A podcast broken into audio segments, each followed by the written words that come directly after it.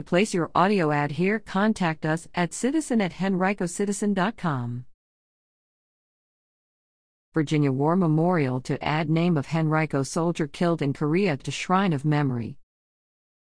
A Henrico soldier who died during battle in Korea 70 years ago will be honored by the Virginia War Memorial March 11th.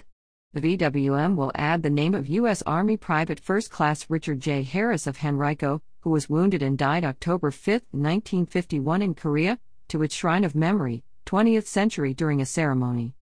The name of a second soldier, U.S. Staff Sergeant Ben H. Maxwell of Appomattox, who lost his life April 18, 1983 during the bombing of the U.S. Embassy in Beirut, Lebanon, also will be added to the VWM Shrine of Memory Global War on Terrorism. Their names will join the more than 12,000 other Virginians who were killed in action in World War II, Korea, Vietnam, the Gulf War through today and are engraved on the walls of the shrines of memory at the memorial.